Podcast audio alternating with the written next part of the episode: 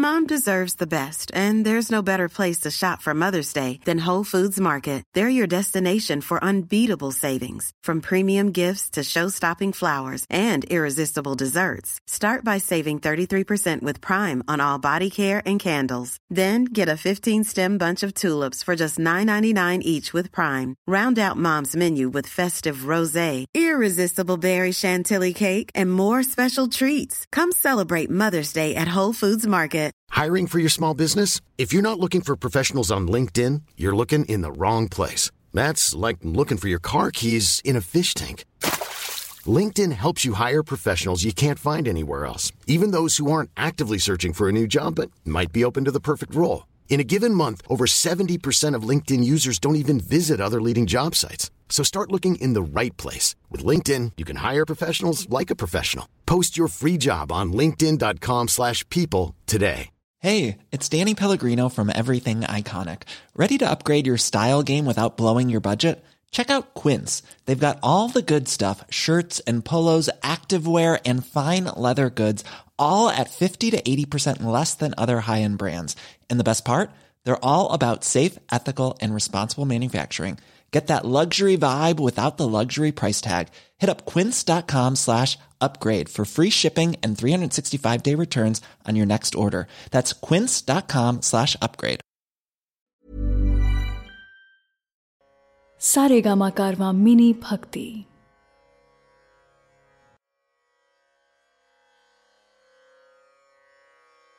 भगवत गीता अध्याय तेरह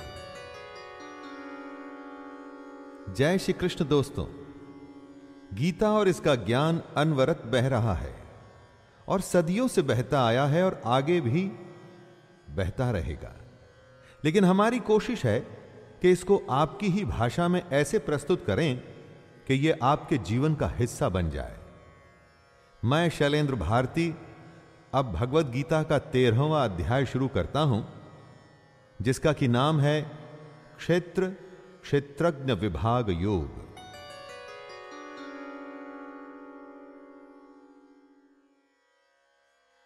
अर्जुन उवाच प्रकृतिं पुरुषं चैव क्षेत्रं क्षेत्रज्ञमेव च एतद्वेदितुमिच्छामि।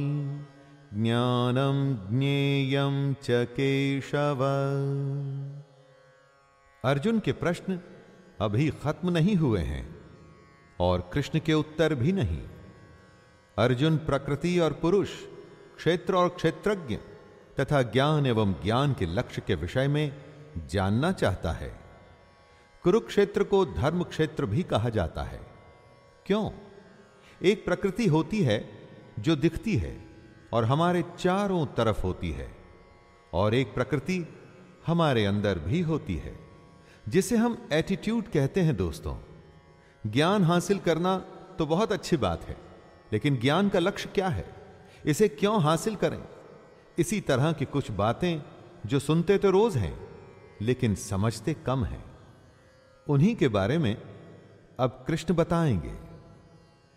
श्री भगवानुवाच इदं शरीरं कौन्तेय क्षेत्रमित्यभिधीयते। एतद्यो वेत्ति तं प्राहुः क्षेत्रज्ञ इति तद्विदः। कृष्ण कहते हैं कि हमारा ये शरीर क्षेत्र है। जैसे खेत में बोए गए बीजों का उनके अनुरूप फल समय पर प्रकट होता है, वैसे ही हमारे शरीर में बोए हुए कर्मों के संस्कार भी बीज हैं, जिनका फल समय पर प्रकट होता है। इसलिए हमारे शरीर का नाम क्षेत्र भी है, और जो इस बात को जानता है, उसको क्षेत्रज्ञ कहते हैं। बात को जानने से मतलब है कि जो इस बात का तत्व इसका मर्म जानता है, ऐसे मनुष्य को ज्ञानी कहते हैं। जिस तरह से एक किसान अपने क्षेत्र का ध्यान रखता है, ठीक वैसे ही हमें भी अपने शरीर का ध्यान रखना होता है। श्रीभगवानुवाच क्षेत्रज्ञं चापि माँ विद्धि सर्वक्षेत्रेषु भारत। क्षेत्रक्षेत्रज्ञयोर्ज्ञानं यतज्ञानं मतं मम। ततक्षेत्रं यच्च यादृक्व यद्विकारी यतश्च यत् यो यत्प्रभावश्च। तत्समासेन मे शृणु। जहाँ पर कुछ होता है, उसे शरीर या क्षेत्र कहते हैं, और इस होने का जहाँ पर प्रभाव पड़ता है, असर होता है, उसे क्षेत्रज्ञ कहते हैं। बात बड़ी सूक्ष्म है, बारीक है, इसे बड़े ध्यान से समझना पड़ेगा दोस्तों। हम अपने शरीर से अलग हैं। जो हमारे शरीर में होता है, जैसे कि कोई विकार। तो उसका असर हम पर पड़ता है। इसीलिए ही हम क्षेत्रज्ञ हैं। जैसे कि खेत में खाद, बीज और पानी आदि डाला जाता है तो उसका असर उसकी फ़सल पर पड़ता है। ऐसे ही हम जो भी अपने शरीर के साथ करते हैं, उसमें अच्छे बुरे संस्कार जब डालते हैं तो उसका असर हम पर पड़ता है। हमारे कर्मों पर पड़ता है। ऋषिभिर्बहुधा गीतम छंदोभिर्विविध पृथक ब्रह्मसूत्र पदश्चैव हेतुमद्भिर्विनिश्चित। बहुत बड़े बड़े ऋषियों ने क्षेत्र और क्षेत्रज्ञ का तत्व बताया है। कितने ही विविध मंत्रों द्वारा इसको विभाग में बांटकर बताया गया है।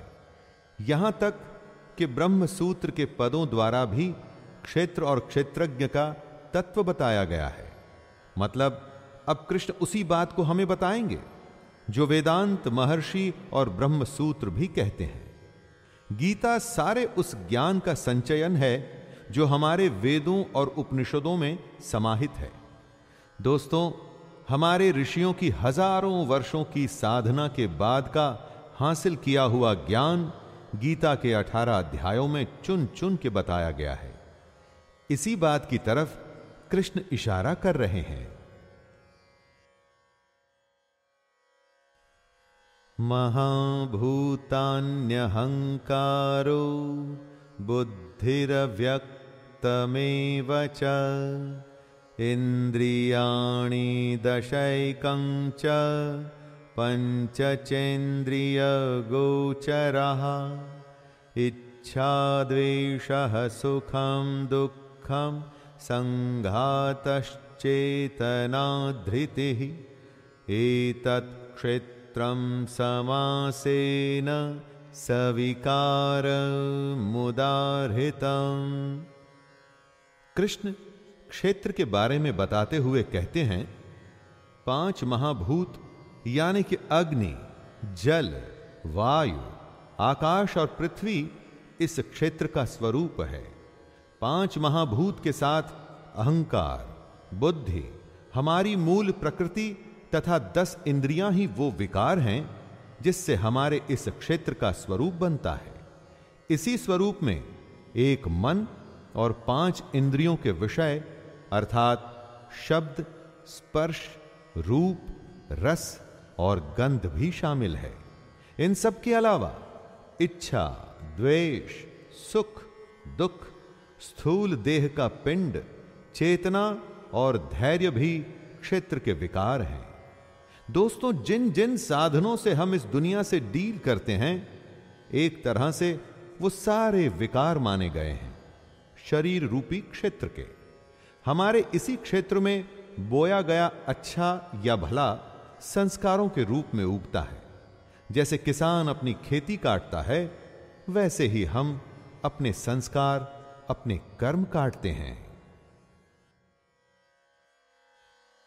अमानित त्वमदम्भित्वम् अहिंसा क्षान्तिरार्जवम् आचार्योपासनं शौचं स्थैर्यमात्मा विनिग्रह इस श्लोक में कृष्ण क्षेत्रज्ञ के बारे में बता रहे हैं कि क्या होता है क्षेत्रज्ञ जो क्षेत्र के तत्व को समझता है, यानी कि श्रेष्ठता के अभिमान का अभाव, घमंड का अभाव, किसी भी प्राणी को किसी भी प्रकार से न सताना, क्षमा करने का भाव, मन और बोलने में सादगी श्रद्धा और भक्ति के साथ गुरु की सेवा, बाहर भीतर की शुद्धि, यानी कि खाना, पीना और जीवन भी शुद्ध और अंदर का मन भी शुद्ध।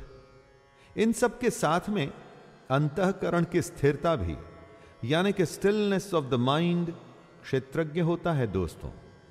अपने को, अपनी आत्मा को, अपने अस्तित्व को जानना और उसे आचरण में लाना ही क्षेत्रज्ञ कहलाता है। इन्द्रियार्थेषु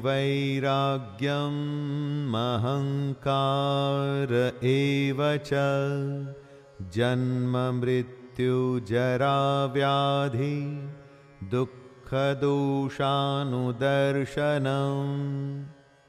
क्षेत्रज्ञ की ही परिभाषा को समझाते हुए कृष्ण कह रहे हैं कि इस लोक और परलोक के संपूर्ण भोगों में आसक्ति का अभाव होना चाहिए। हमारे इस लोक के लालच में ही हर कोई फंसा हुआ है। घर, पैसा, आराम की ज़िंदगी, और इतना ही नहीं, जो इस लोक के लालच से बचा है, वो परलोक के लालच में फंसा है, जैसे कि स्वर्ग। इन दोनों लोकों की आसक्तियों से हमें कैसे बचना है? यही क्षेत्रज्ञ है। क्षेत्रज्ञ बनाने के लिए हमें यह भी सोचना ज़रूरी है कि हम में अहंकार का भी अभाव कैसे हो। जन्म, मृत्यु, जरा और रोग आदि में दुख और दोष क्यों होते हैं? इसके बारे में बार बार विचार करना ही क्षेत्रज्ञ है। असक्तिरनभिष्वंग पुत्रदार ग्रहादिषु नित्यं च समचित्तत् इष्टानिष्टोपत्तिषु जब भी मनुष्य जन्म होता है तो घर होता है, विवाह होता है, स्त्री के साथ संतान होती है, घर में धन आता है, और यह क्रम हर जन्म में निरंतर चलता ही रहता है। इसके बारे में सोचना, क्यों होता है ऐसा? बार बार लगातार हर जन्म में। जब कोई इसके बारे में सोचना शुरू करेगा दोस्तों, तभी तो ज्ञान का द्वार खुलना शुरू होगा। अच्छा होने पर खुशी होती है, बुरा होने पर क्रोध आता है। एक जन्म में ही ऐसा हर रोज होता है। ऐसा कब तक चलता रहेगा? सैकड़ों जन्म होंगे तो भी आप इसी दुनियादारी में क्या ऐसे ही फंसे रहेंगे? कब अपने चित्त को सम करेंगे? इन बातों के बारे में सोचना ही क्षेत्रज्ञ है।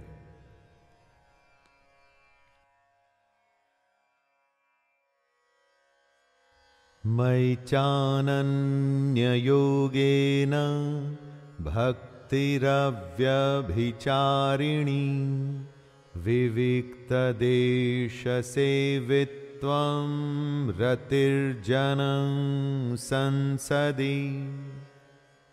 क्षेत्रज्ञ वही होता है जिसमें क्षेत्र के बारे में ज्ञान होता है। कृष्ण उसी के बारे में बता रहे हैं कि आखिर ज्ञान क्या होता है। वो कहते हैं कि मुझ परमेश्वर में अनन्य योग द्वारा अव्याभिचारिणी भक्ति का होना, अव्याभिचारिणी भक्ति यानी कि ऐसी भक्ति जिसमें वासुदेव के अलावा और कोई नहीं। ऐसी भक्ति का होना ही ज्ञान है।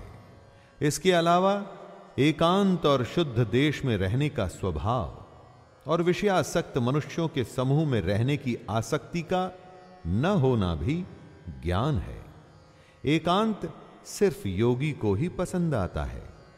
बाकी जो विषयासक्त लोग होते हैं ना दोस्तों, वो भीड़ में रह के अपनी दुनिया में फंसे रहते हैं। इससे अलग होकर के ध्यान करना ही ज्ञान है। अध्यात्म ज्ञान अध्यात्मज्ञाननित्यत्वं तत्त्वज्ञानार्थदर्शनम् एतज्ज्ञानमिति प्रोक्तम् अज्ञानम यदतोन्यथा ज्ञान क्या है और क्या नहीं, उसी को कृष्ण स्पष्ट कर रहे हैं। आधिपत्य आध्यात्म ज्ञान क्या होता है? जिस ज्ञान से यह पता चले कि बस आत्मा ही सब कुछ है। आत्मा के अलावा और कुछ भी नहीं। वो होता है आधिपत्य आध्यात्म ज्ञान। और तत्व ज्ञान वो होता है जिससे परमात्मा से साक्षात्कार हो। इस ज्ञान के बाद बस परमात्मा ही दिखता हो और कुछ भी नहीं। इस तरह से आध्यात्म ज्ञान और तत्व ज्ञान बस ये दो ज्ञान होते हैं, और कुछ भी नहीं। जो भी इनके विपरीत है, वो अज्ञान है। जैसे कि मान दंभ, हिंसा आदि, अज्ञान हमें आध्यात्म और तत्व से दूर ले जाता है। आध्यात्म ज्ञान और तत्व ज्ञान हमें सच्चाई के पास लाता है। नेयम यत्तत्व प्रवक्ष्यामि यजज्ञात्वामृतमश्नुते। अनादिमत्परं ब्रह्म, न सत्तन्ना सदुच्यते कृष्ण जीवन को एक एक करके खोल रहे हैं। सबसे बड़े भेद, सबसे बड़ी गोपनीय बातें, सीक्रेट्स एक एक करके बता रहे हैं दोस्तों। कृष्ण सिर्फ़ वही बताना चाहते हैं जो जानने योग्य है, तथा जिसको जानकर मनुष्य परमानंद को प्राप्त होता है। कृष्ण पर ब्रह्म के बारे में एक बेहद ही कॉम्प्लिकेटेड बात कहते हैं कि यह अनादि वाला पर ब्रह्म न सत और न असत, जिसका कोई आदि नहीं है, जो हमेशा से है, वो है पर ब्रह्म वो एक सच्चाई, वो एकमात्र परमात्मा। जब ये पर ब्रह्म अकेला होता है तो सत होता है, यानी सत्य, सच्चा। लेकिन जब असत मनुष्य इसमें मिल गया तो फिर कौन किसको सत बताए और किसको असत? क्योंकि अब तो दोनों एक ही हो चुके हैं। सर्वतः पाणिपादं तत् सर्वतोक्षिशिरोमुखं सर्वतः श्रुते मल्लोके सर्वमावृत्य तिष्ठति। कृष्ण पर ब्रह्म को एक्सप्लेन कर रहे हैं दोस्तों। पर ब्रह्म सब और हाथ पैर वाला, सब ओर नेत्र, सिर और मुख वाला, तथा सब और कान वाला है, क्योंकि वह संसार में सबको व्याप्त करके स्थित है। हमारी ये धरती आकाश में, स्पेस में स्थित है। धरती गोल है और इसके चारों तरफ़ आकाश है। इसी आकाश में वायु, अग्नि, जल और पृथ्वी स्थित है। यह आकाश ही इन सब का कारण है। अगर आकाश सबको धारण न करे तो कुछ भी नहीं होगा।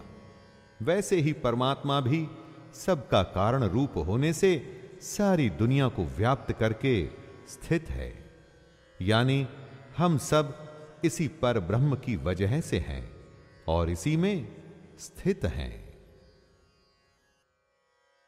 सर्वेन्द्रिय गुणाभासम सर्वेन्द्रिय विवर्जितम असक्तं सर्वभृच्चैव निर्गुणं गुणभोक्त्र च।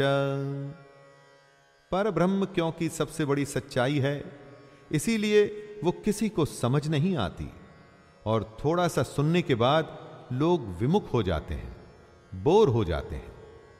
इसी को समझना सबसे बड़ा ज्ञान है दोस्तों। आत्मा से साक्षात्कार है ये। ये पर ब्रह्म हमारी संपूर्ण इंद्रियों के विषयों को जानने वाला है, लेकिन साथ में ही उन सब इंद्रियों से रहित भी है। हम उसी ब्रह्म में से निकले हैं।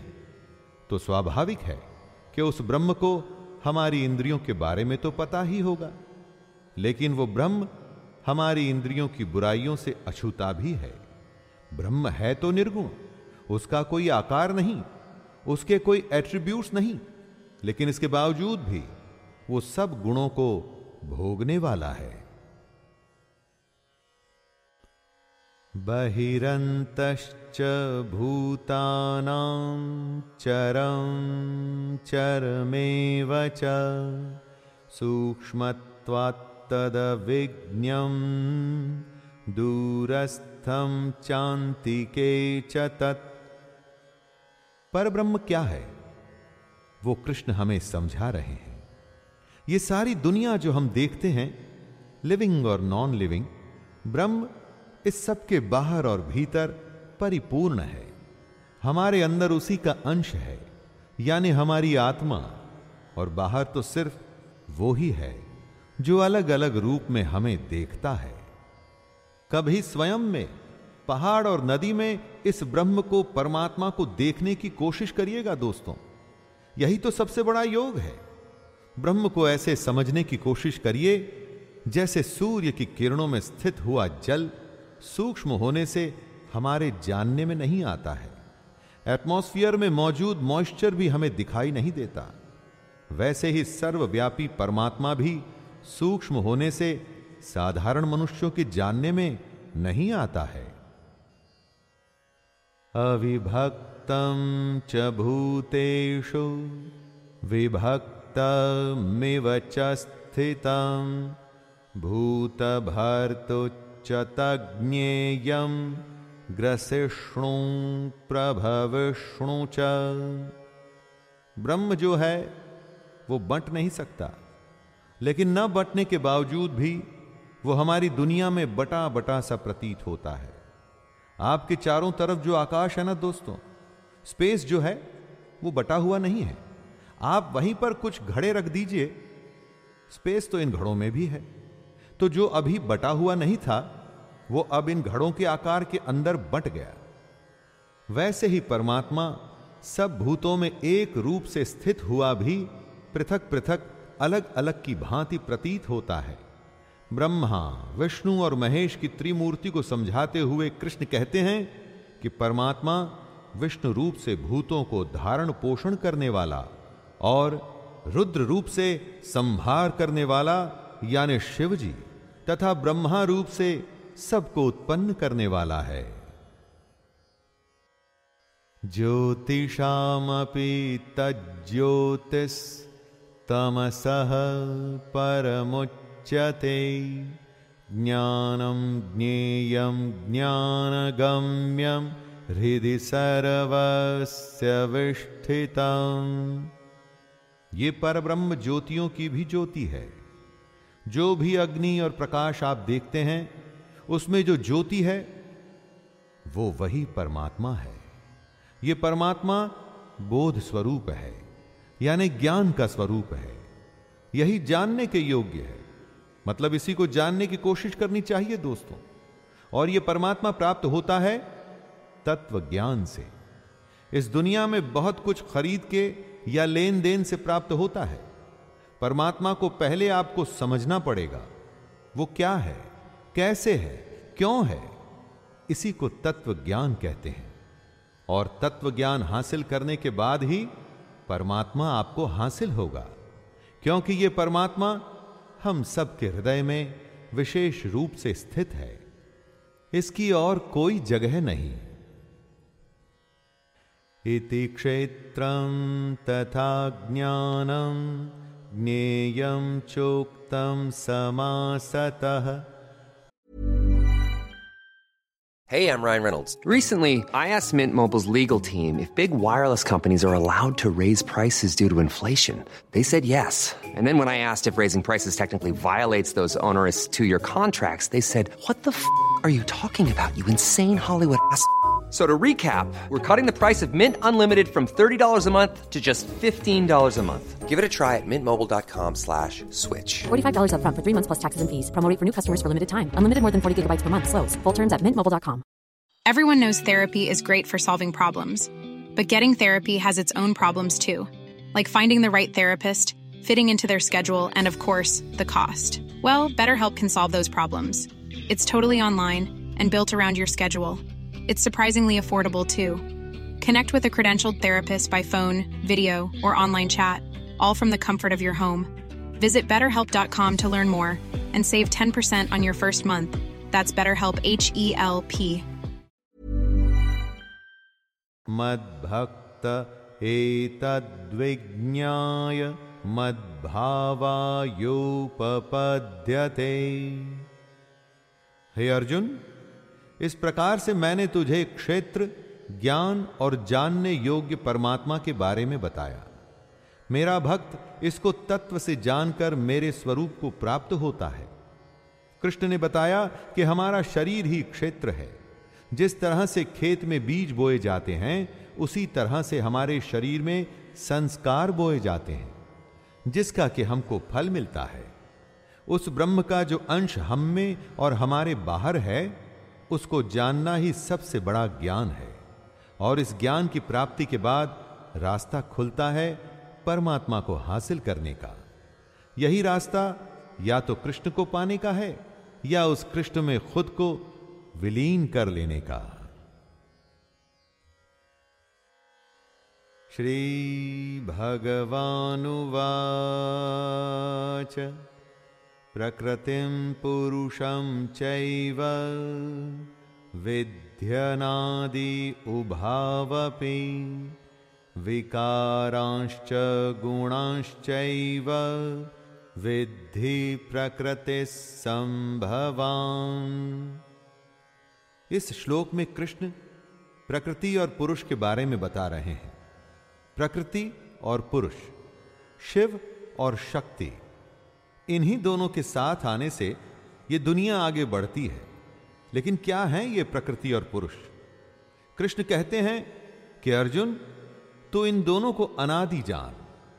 यानी कि दोनों ही हमेशा से हैं, सनातन हैं, और साथ में हमारे अंदर जो राग, द्वेषादि विकार हैं, वो भी प्रकृति से ही उत्पन्न होते हैं। किसी के लिए प्रेम या द्वेष जैसे भाव इसी प्रकृति में से आते हैं। और सात्विक, राजसिक और तामसिक तीन गुणों से बने जो पदार्थ होते हैं, वो भी इसी प्रकृति से ही उत्पन्न होते हैं। श्री भगवानुवाच। कार्यकरण कर्तृत्वे हेतुः प्रकृतिरुच्यते। पुरुषः सुखदुःखानां भोक्तृत्वे हेतुरुच्यते दोस्तों, कार्य और करण को समझिए। कार्य में क्या क्या आता है, उसकी लिस्ट जानिए। कार्य, यानी पाँच महाभूत, आकाश, वायु, अग्नि, जल और पृथ्वी, तथा शब्द, स्पर्श रूप, रस, गंध। आइए, अब करण को जाने।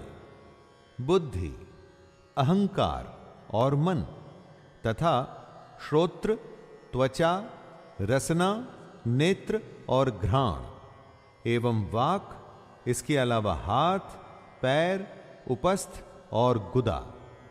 कार्य और करण दोनों प्रकृति से ही उत्पन्न होते हैं।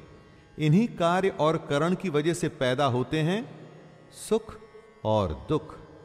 इन सुख और दुख को भोगने वाले को कहते हैं पुरुष। इस डेफिनेशन से आपको पुरुष और प्रकृति को समझने में आसानी होगी दोस्तों। पुरुष प्रकृतिस्थो ही भुंगक्ते प्रकृतिजान गुणान। कारणम गुण संगोस्य सदसद्यो निजन्मसु। पुरुष प्रकृति के बीच में खड़ा है और प्रकृति से पैदा हुए गुणों को वो भोगता है। इन गुणों को वो जिस तरह से भोगता है अथवा इन गुणों के साथ वो जिस तरह का होता है, वही आगे जाके अच्छी या बुरी योनि में जन्म लेने का कारण बनता है।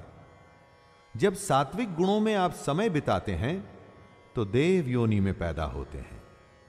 रजोगुण के संग से मनुष्य योनि मिलती है और तमोगुण, यानी कि तामसिक गुणों के संग से पशु आदि नीच योनियों में जन्म होता है। दोस्तों, नीच से यहाँ अर्थ बुरे या गिरे हुए का नहीं है, बल्कि यह है कि वो योनि जो मनुष्य के जैसे सोच नहीं सकती वो सोचती है जैसे पशु सोचता है। उपद्रष्टानुमंता च, भरता भोक्ता महेश्वर, परमात्मेति चाप्युक्तो, देहेस्मिन् पुरुषः परः। हमारे अंदर जो आत्मा है वास्तव में वो ही परमात्मा है। और क्योंकि ये हमारे अंदर है तो भी, जो भी हम करें, ये उसकी साक्षी है। विटनेस है दोस्तों, जिसे उपदृष्टा भी कहते हैं। इसके अलावा, आत्मा अनुमंता भी होती है। अनुमंता का अर्थ होता है अनुमति देने वाली। यानी कि आत्मा अनुमति भी देती है। यही आत्मा भरता भी होता है। यानी कि भरण पोषण हमारा पालन पोषण करने वाली भी। क्योंकि कृष्ण ने ही कहा था कि योग क्षेमम वहाम्य हम योग से वो हमारी रक्षा करते हैं। मतलब आत्मा हमें और हमारे योग को बचाती भी है। और आत्मा भोगता भी होती है दोस्तों, यानी कि भोग भी करती है। जब हमारी साधना बढ़ती है, सूक्ष्म होती है तो आत्मा हमारा यज्ञ और तप ग्रहण करती है। और जब आत्मा हमारी साधना ग्रहण करती है तो वो परमात्मा से मिल जाती है। य एवं वेत्ति पुरुषं, प्रकृतिं च गुणैः सह सर्वथा वर्तमानोऽपि न स भूयोऽभिजायते। ये सारी दुनिया माया के होने से क्षण भंगुर नाशवान, जड़ और अनित्य है। एक शब्द में अगर कहूँ तो इम्परमानेंट है दोस्तों, जबकि जीवात्मा नित्य, चेतन, निर्विकार और अविनाशी और उसी परमात्मा का सनातन अंश है। तो आप किसको पाने की कोशिश करेंगे? जो टेम्पररी है या जो परमानेंट है? इसी सबके ज्ञान को पुरुष और प्रकृति को तत्व से जानना कहते हैं। इस प्रकार पुरुष को और गुणों के सहित प्रकृति को जो मनुष्य तत्व से जानता है, वह सब प्रकार से कर्तव्य कर्म करता हुआ भी फिर नहीं जन्मता। जो इस सबसे बड़े ज्ञान को प्राप्त कर लेता है, वो जन्म मरण के चक्कर से बच जाता है। ध्यायेनात्मनि पश्यन्ति केचिदात्मानमात्मना अन्ये साङ्ख्येन योगेन, कर्मयोगेन चापरे। परमात्मा एक है, उसे देखने के अलग अलग तरीके हैं। आप अपनी पसंद के अनुसार उस तरीके को चुन सकते हैं। कृष्ण ने हर तरीके को समझाया है। उस परमात्मा को कितने ही मनुष्य शुद्ध हुई सूक्ष्म बुद्धि से ध्यान द्वारा हृदय में देखते हैं। यानी मेडिटेशन से अपने अंदर देख सकते हैं दोस्तों। अन्य कितने ही ज्ञान योग से उसको देखते हैं, यानी सांख्य योग। जब स्वयं की खोज में हम आत्मा का ज्ञान हासिल करते हैं तो परमात्मा मिलता है। और कई लोग इस परमात्मा को कर्म योग के द्वारा भी देखते हैं। जब हम अपने हर कर्म को निष्काम तरीके से कर सब कुछ उस परमात्मा को अर्पित कर देते हैं तो उसे ही प्राप्त होते हैं। अन्ये त्वेवमजानन्तः श्रुत्वान्येभ्य उपासते, तेऽपि चातितरन्त्येव मृत्यु मृत्युम श्रुति परायण परमात्मा को प्राप्त करने की कोशिश कई तरह के लोग अपने अपने रास्तों से करते हैं। लेकिन इनके अलावा कई मंद बुद्धि वाले पुरुष भी होते हैं। वो इन सब रास्तों को नहीं जानते। यानी कि साधना, ज्ञान या कर्म योग से वो परमात्मा को प्राप्त करने के तरीकों के बारे में अनजान होते हैं। लेकिन वो दूसरों को सुन के यानी कि तत्व के जानने वाले पुरुषों को सुनकर ही उनके जैसे उपासना करने लगते हैं। कमाल की बात यह है दोस्तों कि ऐसे मंद बुद्धि भी सिर्फ़ सुन के और उपासना करके मृत्यु रूप संसार सागर को निसंदेह तर जाते हैं। जो अच्छा करता है, सिर्फ़ उसके पीछे चलने से भी जो फ़ायदा होता है, वो कम नहीं है। इसीलिए कहते हैं कि संगत अच्छी रखनी चाहिए। यावत् सत्वं स्थावरजङ्गमम् क्षेत्र क्षेत्रज्ञ संयोगात् तद्विद्धि भरतर्षभ। कृष्ण कह रहे हैं कि जितने भी जीव या निर्जीव होते हैं, यानी कि प्राणी या वस्तु, यह सब क्षेत्र और क्षेत्रज्ञ के संयोग से ही उत्पन्न होते हैं। क्षेत्र, यानी कि शरीर, और उसके बारे में ज्ञान या तत्व क्षेत्रज्ञ कहलाता है। क्षेत्रज्ञ ही मोक्ष का साधन है। क्षेत्र और क्षेत्रज्ञ के संबंध को आप घोड़े और रस्सी का संबंध भी मान सकते हैं, दोस्तों। यहाँ पर घोड़ा क्षेत्र हुआ और रस्सी क्षेत्रज्ञ। जहाँ भी रस्सी जाएगी, घोड़ा उसी तरफ़ जाएगा। बिना रस्सी के घोड़ा क्या कभी गंतव्य पर पहुंचेगा? नहीं। जो पुरुष शरीर को माया से उत्पन्न जान ज्ञान हासिल कर लेता है, उसका ज्ञान मिट जाता है। समं सर्वेषु भूतेषु तिष्ठन्तं परमेश्वरं विनश्यत्स्व विनश्यन्तं, यः पश्यति स पश्यति। जो परमानेंट नहीं है ना दोस्तों, अर्थात क्षण भंगुर है, उसको नष्ट होना ही है। और जो पुरुष नष्ट होते हुए जीव या अजीव में परमात्मा को देखता है, जो सब कुछ समभाव, जीव या अजीव दोनों को एक भाव से ही देखता है असल में वही यथार्थ को देखता है। असलियत सिर्फ़ वही देखता है दोस्तों, जो जानता है कि क्या सच्चाई है और क्या मिथ्या। ये दुनिया जिसमें हम जीते हैं, इतना धन जमा कर ऐसे जीते हैं, जैसे कभी मरना ही नहीं। ये सब तो मिथ्या है दोस्तों, लेकिन हम में से ज़्यादातर ऐसे ही रहते हैं, जैसे कभी नष्ट होना ही नहीं, जैसे हम अमर हैं। दोस्तों, ये सच्चाई नहीं।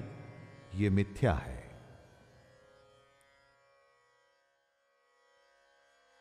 समं पश्यन् हि सर्वत्र समवस्थितमीश्वरं न हि नस्त्यात्मनात्मानं ततो याति परां गतिम्।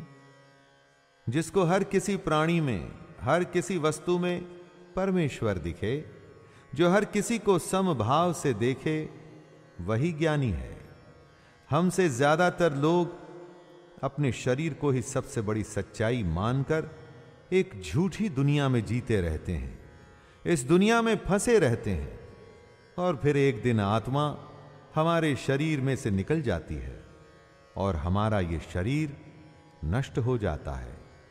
उसके बाद कोई दूसरी योनि, कोई दूसरा शरीर मिलता है। अज्ञानी का यह क्रम आना जाना लगा ही रहता है दोस्तों। जो जितना बड़ा अज्ञानी होता है, वो उतने जन्म बर्बाद करता है। लेकिन ज्ञानी सब में परमेश्वर को समान देखते हुए अपने जीवन को नष्ट नहीं करता।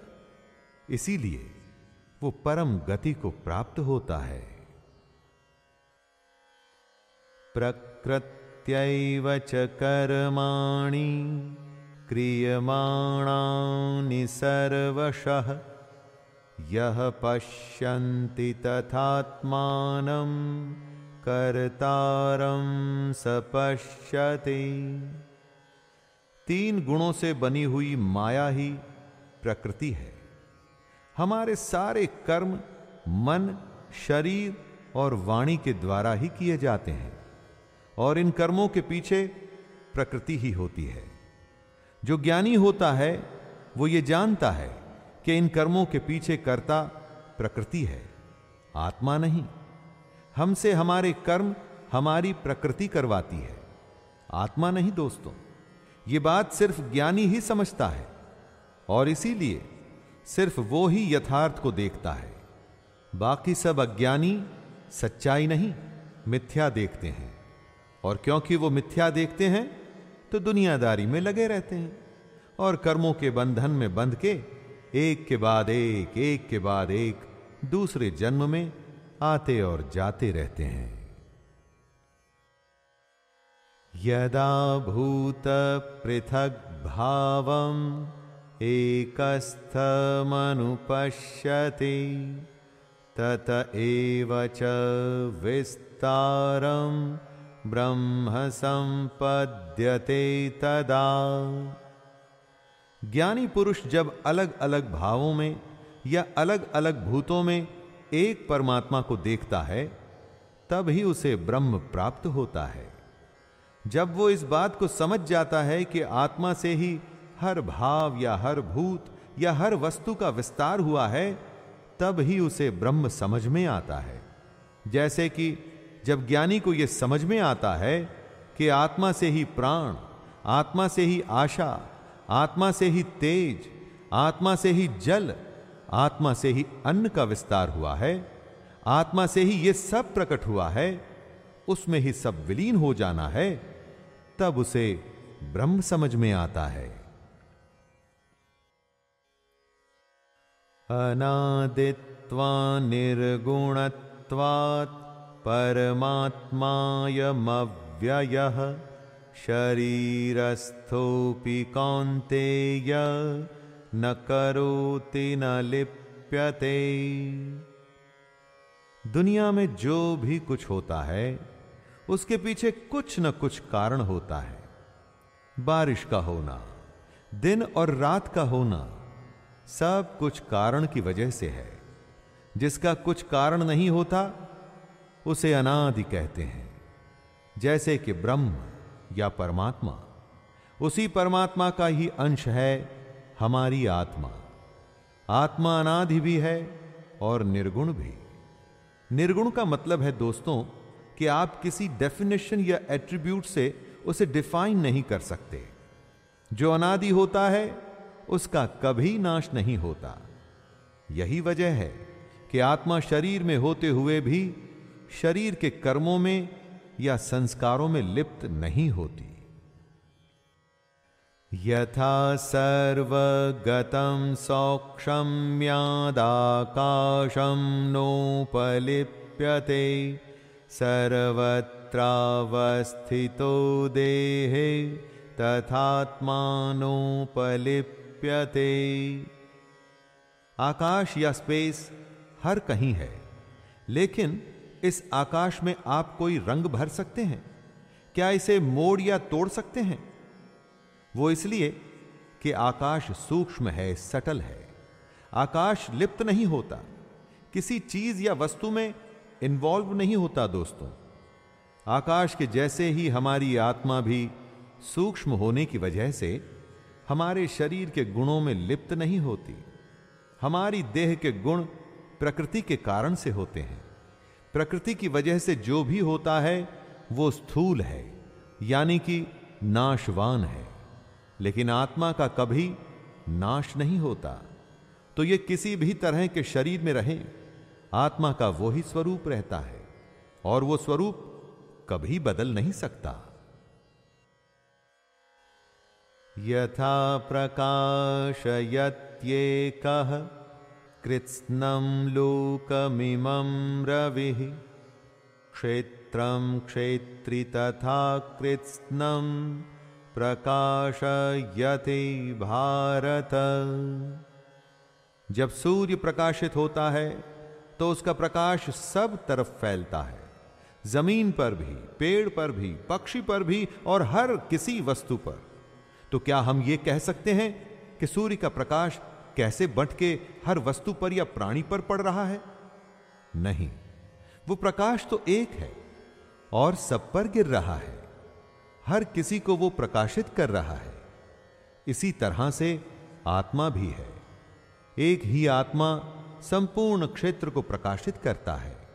सूर्य की तरह ही हम सब में, जीव या निर्जीव में आत्मा एक ही है और वो किसी में लिप्त नहीं। इस तरह से आप भी आत्मा को एक ही माने, दोस्तों। उसे एक परमात्मा माने, बटा हुआ नहीं।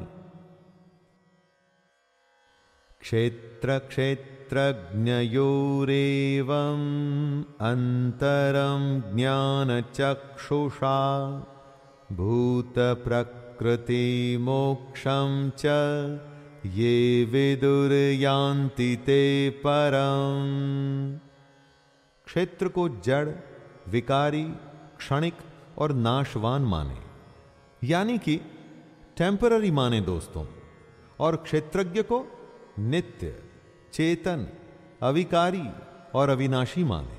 यानी कि अनादि, अनंत और परमानेंट जो इस तरह से क्षेत्र और क्षेत्रज्ञ के भेद को, दोनों के बीच के फ़र्क को जानता है, वो ही ज्ञानी है।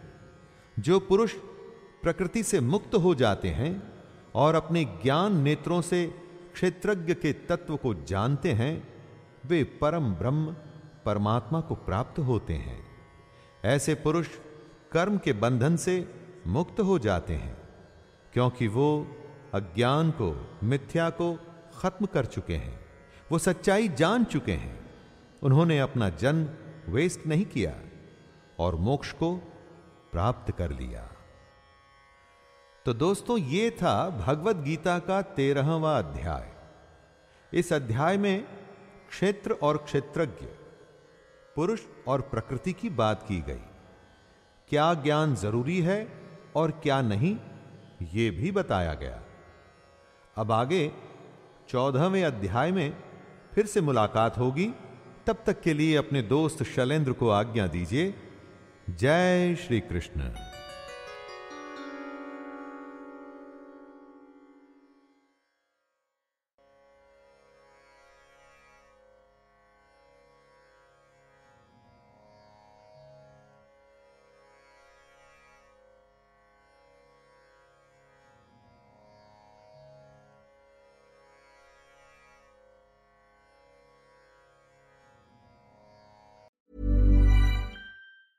Even on a budget, quality is non-negotiable. That's why Quince is the place to score high-end essentials at 50 to 80% less than similar brands. Get your hands on buttery soft cashmere sweaters from just 60 bucks, Italian leather jackets, and so much more. And the best part about Quince, they exclusively partner with factories committed to safe, ethical, and responsible manufacturing. Elevate your style without the elevated price tag with Quince. Go to quince.com slash upgrade for free shipping and 365-day returns.